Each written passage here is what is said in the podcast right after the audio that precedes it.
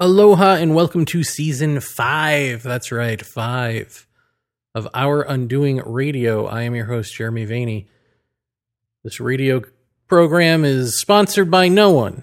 Well, by donors like yourself, kind of like PBS, except um, a lot less money. So if you'd like to support this program and the website to which it is in service, www.ourundoing.com, please go there and click the subscribe slash donations button and uh, give a little, won't you? Or uh, sign up for a lifetime membership. I've, um, I think I said last season how I'm doing this now. I mean, the website is essentially now uh, free. Um, but if you cave and decide to get a lifetime membership, then the website opens up into a magical, larger, much larger, oh, so much larger experience. And if you can't afford that and you donate once um, the cumulative total of donations hit the $333 it costs for a lifetime subscription, I will pick someone at random to become a lifetime member for otherwise free. I mean, you know, whatever you paid for the donation, fine. But you don't have to pay the rest of it. The rest of it's free. Likewise, if somebody buys a, uh, a lifetime membership flat out, I pick someone at random from the donation pool to uh, to also become a lifetime member for free, or you know, for whatever you paid to donate. Not quite free, but almost free. So, in some sense, it pays to donate. Uh, but it also keeps everything up and running. So please do consider doing that. Um, and if you don't want to do that or can't afford it, and the gods know, um, people are out of money nowadays. So um, certainly write to me, jeremy at ourundoing.com, and uh, I'll see what I can do for you. I mean, really, what I'll probably do is be like, well, do you think you could maybe, like, if you enjoy it, tell people about it? Tell people about the website and the show, and then I'll just give you a free lifetime membership. I mean, probably something like that. We'll work out something like that. But if uh, if you don't want any of that, don't let that stop you from uh, telling people about the show and the website. This is probably uh, Spirit's best kept secret. Besides, you know, the meaning of life. I guess that would be the other one. That one and Our Undoing Radio. Those are the two. Uh, boy. it's taken a turn for arrogance here in the fifth season. Um, but actually, it's taken a turn for something that I wasn't expecting when I taped this. I I taped this first episode thinking it would be somewhere in the middle of this season, but then I got the idea in my head. Wouldn't it be interesting to take some little bit after I've edited and listened back to the episode, take some little bit, um, kind of like we did with um, in last season with Tiokasin and, and talking about prophecy and then making that its own episode. Um, could I take a little bit that I just glance over and explore that and explode it into its own episode? Could tiny branches become trees? And so that's kind of the theme of this season. So this was the first one, as I said, that uh, I recorded. I was not planning on doing the season this way when I recorded it. I was planning on having this be sort of in the middle somewhere. Um, but it is the season opener. And from this little acorn will grow a tree. And by the end of the tree, there will be branches to grow into a branching tree the next episode. And so on and so on and so on. Oh, you'll see what I mean. Now let's talk about my diet. I cannot remember for the life of me if I've told you uh, that I'm a vegetarian and how I came to be a vegetarian. How fortunate I am the way that I became a vegetarian. Um, so I will briefly tell it or retell it now. Um, I mean, the essential is I woke up one day and I was just a vegetarian. I was literally psyched to be awake early enough to go get the McGriddle sandwich at McDonald's across the street from me um, when I was living in New York, and um, as I was walking that way, my feet just kept on going. It was like my body had a mind of its own. My feet just kept on a walking. And uh, I ended up going to Trader Joe's, buying a bunch of vegetables, sitting there in my head going, This is insane. I don't know. And this was not a Kundalini thing. This was just, um, it wasn't like a takeover that I'm aware of. It was just like literally my body had had enough or something. And so marched me to Trader Joe's, got a bunch of vegetables, and um, I never looked back and then uh, I still ate eggs and fish, but when I moved to Hawaii, I stopped eating fish. Stopped eating fish because um, the Fukushima radiation thing bothered me, but also um, after snorkeling for a good long while, uh, I noticed that if I hadn't eaten fish in a few weeks, the fish in the sea were a lot uh, less afraid of me. Like they smelled their their their brethren on me or something. So I gave up fish, and I still eat eggs, um, just because I do. I mean, I guess if I had to be like, oh, it's a life, I don't think it, an egg is a life. Uh, it is a sure growing tissue, but it is not a fully formed life. So if I were going to make, you know, a, a pro life argument for not eating animals, I would stick with that for eggs. Um, and I don't mean pro life in the abortion way, although you can insert the argument there too if you like. Um, but usually in the abortion thing, saying you're pro life actually means something else. doesn't, doesn't mean you're actually pro life, it just means uh, you read a book and that you interpret something religious blah blah blah. You you know. You know, you've been around, right? We're all adults here. So okay, I am a vegetarian by that circumstance. And so uh, naturally a good portion of the people I meet who are not vegetarians immediately assume that I am a vegetarian for some judgmental reason. Meat is murder and that sort of thing and I just tell them no. I mean, uh, literally, I woke up one day. I mean, otherwise, I would still be eating meat just like them. But I, I, of course, in my life have heard the arguments about meat being murder, and I find them to be true and untrue at the same time. So let's let's unpack it our undoing style. The argument goes that there is a consciousness hierarchy uh, of course, we're at the top of that. How convenient for us. And plants are somewhere down toward the bottom. I'm sure like amoebas and, and tardigrades and things are smaller. You know, it's all based, the scale is based on size, apparently. Um, actually, I don't know what it's based on. Is it based on critters that seem to look and behave more like us? Or uh, we just consider them more intelligent. If that's so, then shouldn't praying mantises be in there? Because those guys are the humans of the bug world, aren't they? Um, but then when you think about it, there are indigenous people who eat monkeys.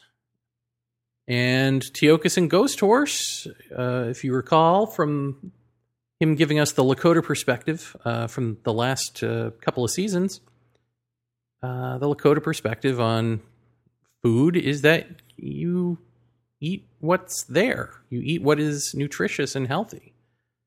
Um, they ate buffalo. They ate other critters. So, I mean, on the on the face of it, it it, it would be hard for a westernized person to make any sort of claim about hierarchical consciousness equals don't eat meat.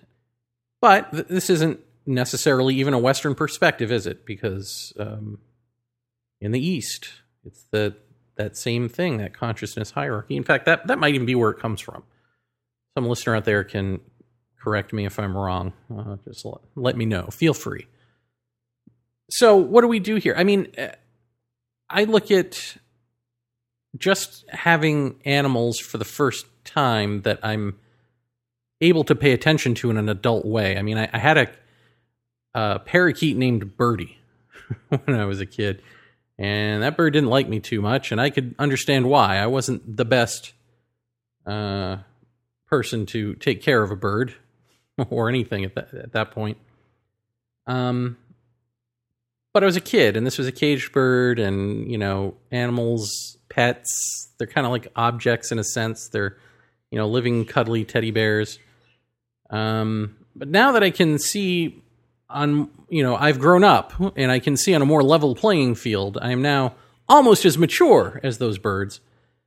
I can see them as uh, beings like you and me. And in fact, I don't see them as much less intelligent for some reason, they have fewer interests. Uh, they don't seem to want to get into a rocket ship and go out into space, even if we put monkeys in rocket ships and blast them out in space or dogs. Uh, they don't seem to want to go. they don't have that that ambition. So I, I get that there is a difference of intelligence. I'm not trying to equate the two completely in in certain in a certain sense, but in another sense, like the basics are all there in our ducks. You know, we have eight ducks, and they're little people. I mean, they just are. If you can see them that way, and if you can see them that way, it's because they are that way. Uh, if you can't see them that way, there's something wrong with you. There's something to which you are blind. And I say this because I have neighbors who grew up on farms and they just see animals as meat. They just see them as a source of food or slave labor or something like that. For some reason, they can actually block out uh, the aliveness, the intelligence, the emotional depth of animals. And again, it's not that they get everything that we get, but what they do understand, they understand extremely well. And there are certain things they do that are perfection. They're so perfection that i you know we have to say oh well that's that's instinct. As if that's an answer. Like somehow they can do things perfectly and we just pass that off as some sort of robotic programming. We'll just ignore the fact that they're masters of their craft. That way uh, you know we do it by choice and therefore we're higher creatures. They do it because they have no choice. But the more you hang out with these animals, um, the house cats, the ducks, for me, uh, the ants, the more you see that they do make choices, just like we do. They're just not as baffled by the fact that we make choices in the way that we are when they do. I mean, how many sea turtles have come up to me in the ocean because they're just curious? Just saying hello. Mm, many of them. So I can see that it would be difficult to eat meat if you were friends with the being that you're calling meat. I can understand why you would want to put up that block and and all of that. Um, and having mass produced food certainly helps for sure, right? But I think I, wonder after this COVID nineteen thing, the more people who who have been farming and planting uh, are they more in tune with just how alive everything is and how alive it makes us to be interconnecting with them, to be nurturing plants, even to be raising a garden. And as Tiokasin would point out, to be nurtured by those plants, to be raised by that garden. Plants, by the way, trees, smart, super intelligent. My first clue of that was uh, when I lived in an apartment in Kainaliu, in uh, on the Kona side of this island, and um, seeing I think it was a vine. I guess it was a vine that was stretching all the way across the pavement toward the spigot, uh, where there would be a hose because there might be some water there. Like it could sense water. A plant could sniff out water and move uh, it could grow toward it to try to get it. I mean, that's intelligence. I don't know how you're figuring that out across concrete and all that. But there it is.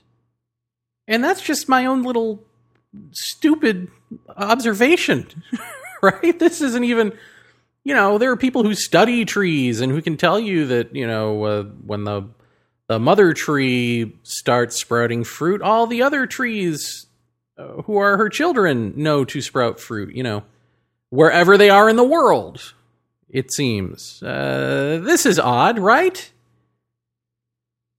So there are people who look at that and they can tell you all kinds of ways that plants are intelligent. Water is intelligent. Water carries intelligence. Anything that's alive is intelligent.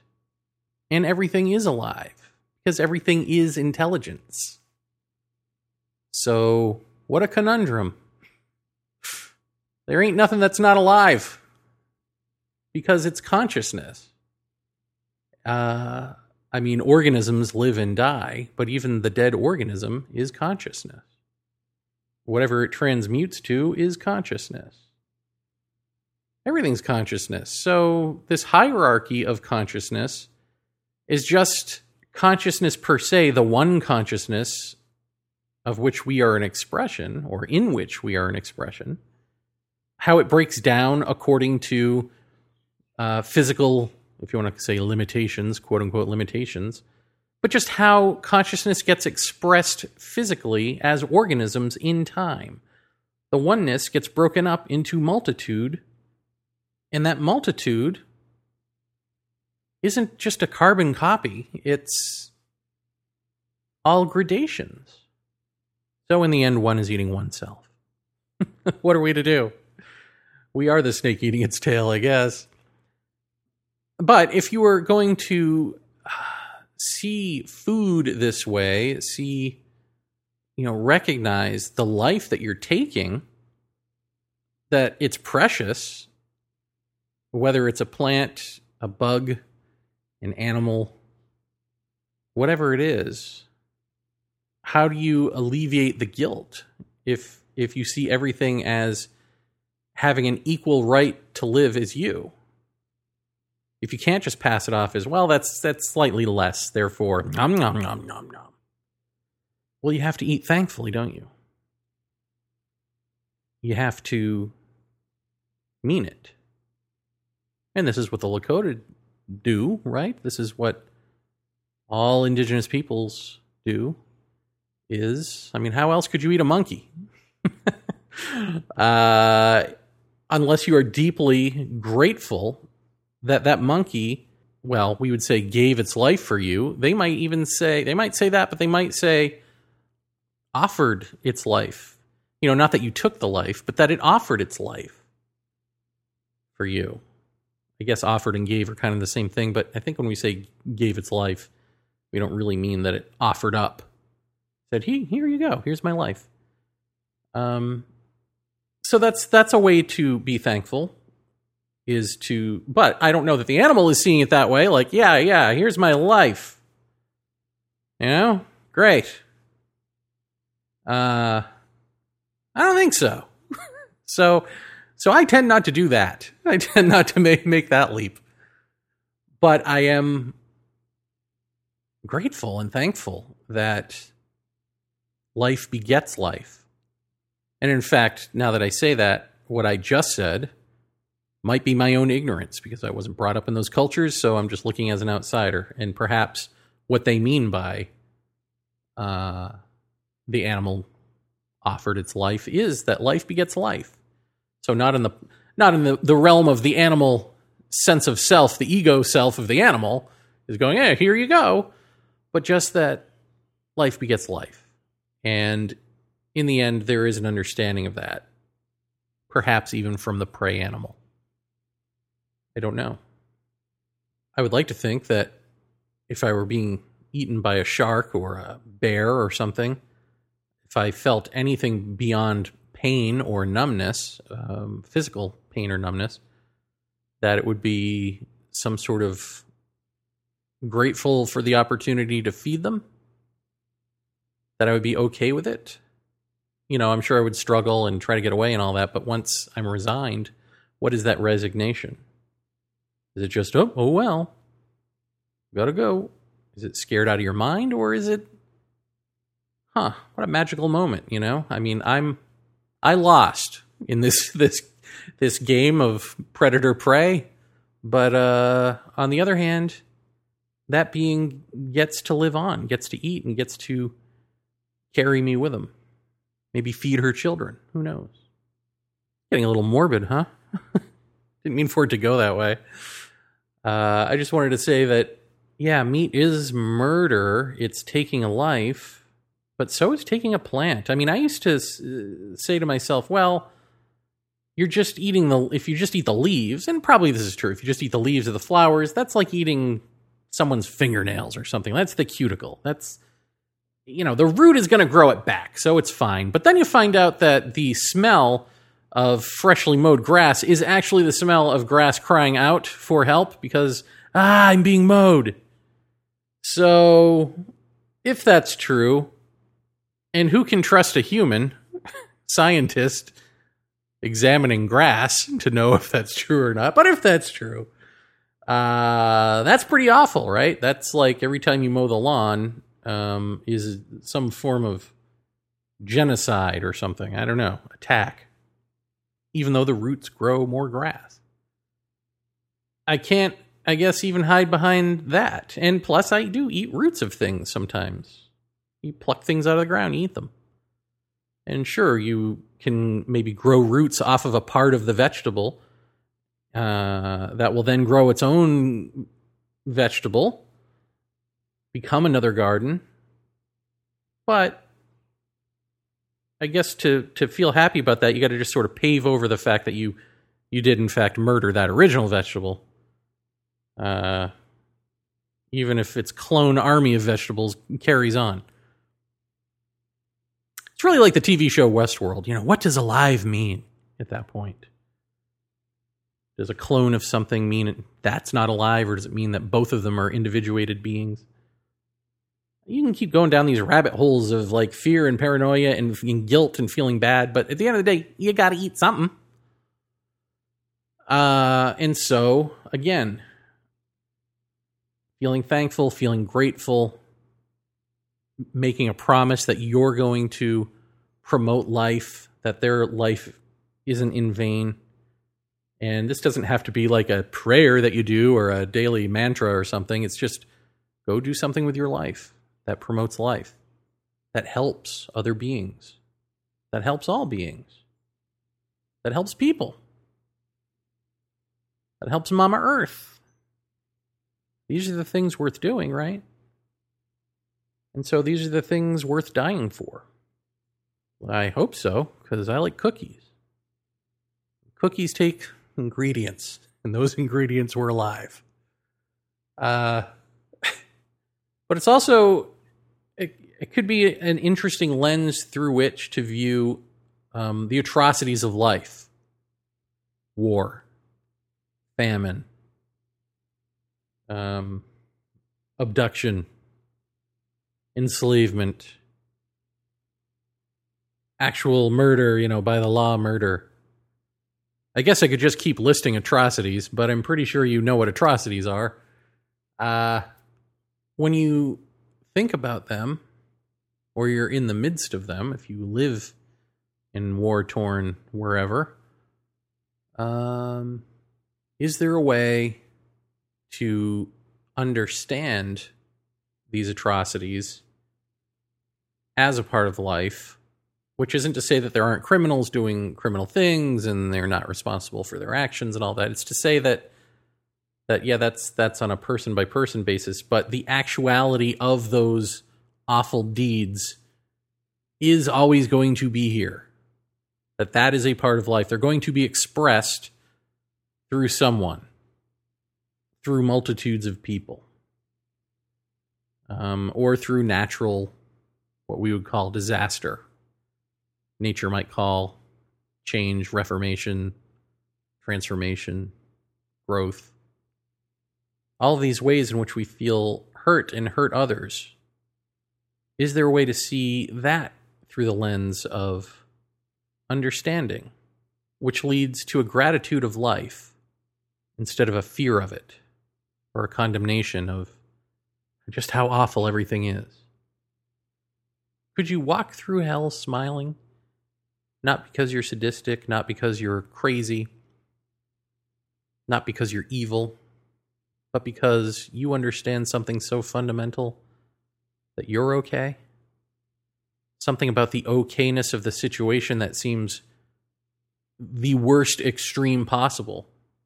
Is there an understanding of that that we can have? That doesn't make the situation okay, but makes us okay nonetheless? Where we could stay balanced in the midst of hell? Uh, this is something to look at because, as we discussed in the last season, a lot of people went kind of nuts with the COVID, with the having to stay in their houses and deal with themselves and their family and their, you know, and I, again, beyond the struggle of like, how are you going to pay your bills and all of that. Um, we're talking about just purely the psychological sitting with yourself or sitting with the life that you've made for yourself. If we can't do that, how are we going to survive global reformations, global changes, global transformations. There's, there's something Tiokasin said in the uh, the finale of last season uh, that really stuck with me, which was talking about um, essentially the New Agers who talk about this transformation, talk about the shift. And he's saying, Isn't this what you were talking about? Aren't you in the middle of it?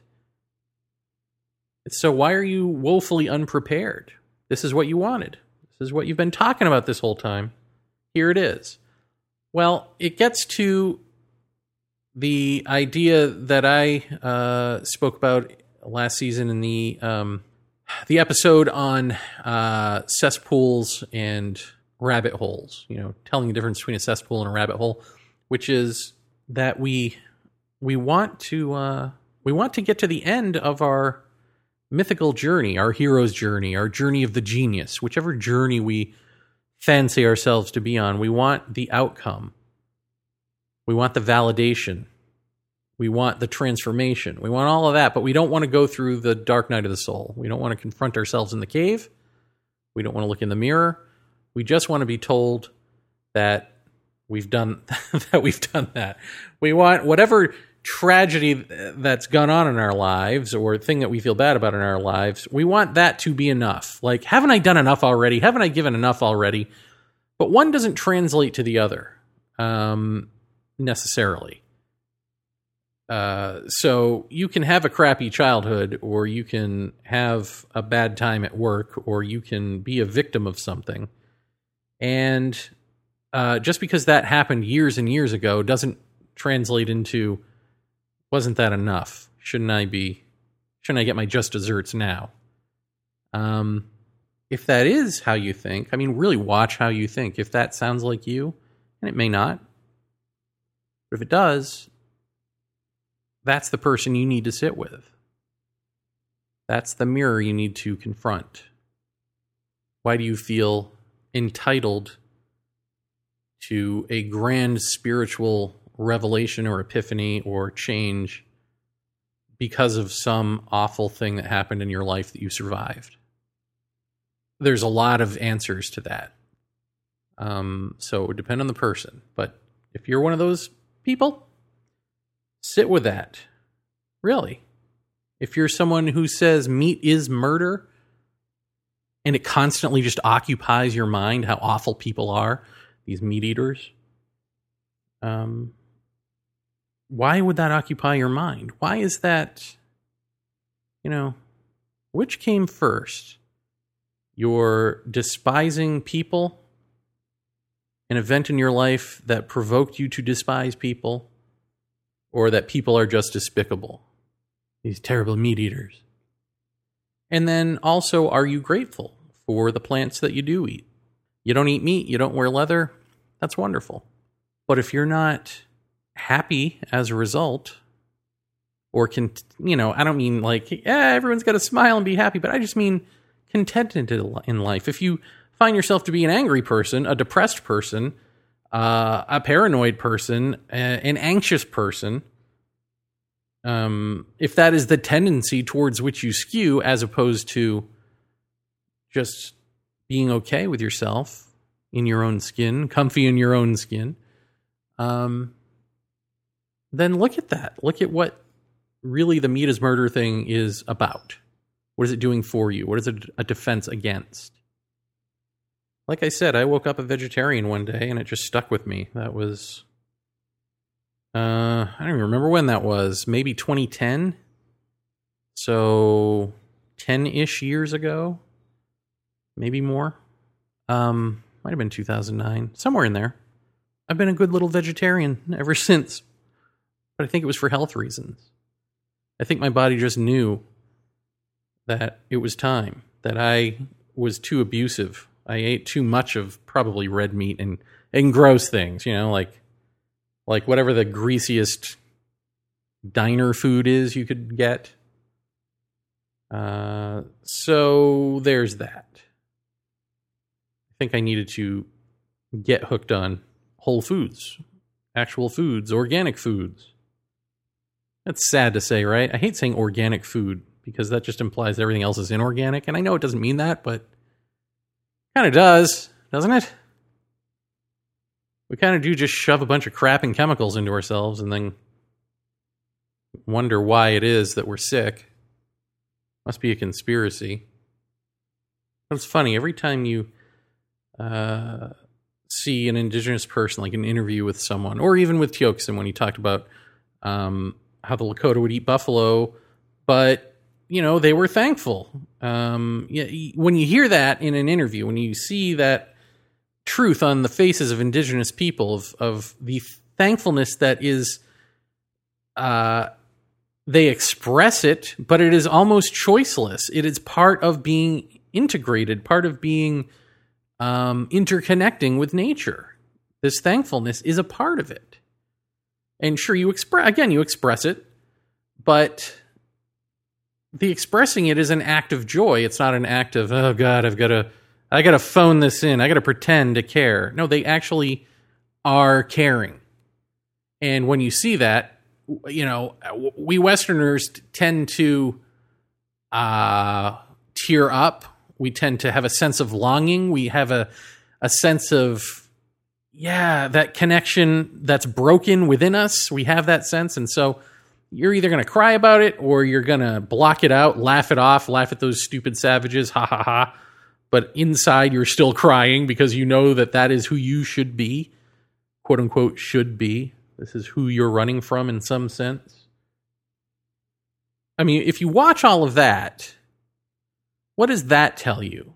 It tells you that the person who thinks it's a choice to be grateful, the person who says, Yeah, I'm grateful, but maybe you skip a, a day where you thank your, your so called food, uh, or where you just sort of pass it off in a prayer at a meal, but then the rest of your day you spend destroying the earth directly or indirectly um, and going, Oh, I can't do anything about it. That person that person has to go.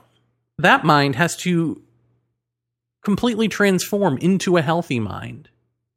And that's what sitting with yourself can do. If you're not running from you, if you're not judging you, if you're really just looking, perhaps ironically with a scientific mind, I mean, really just observing for the sake of observing you as you actually are. You'll find some awful things in there, you'll find some good things in there. But so what? Don't be attached to any of it. If you just look, you just see who you are, there's clarity. In that clear light, and from that soil, who grows?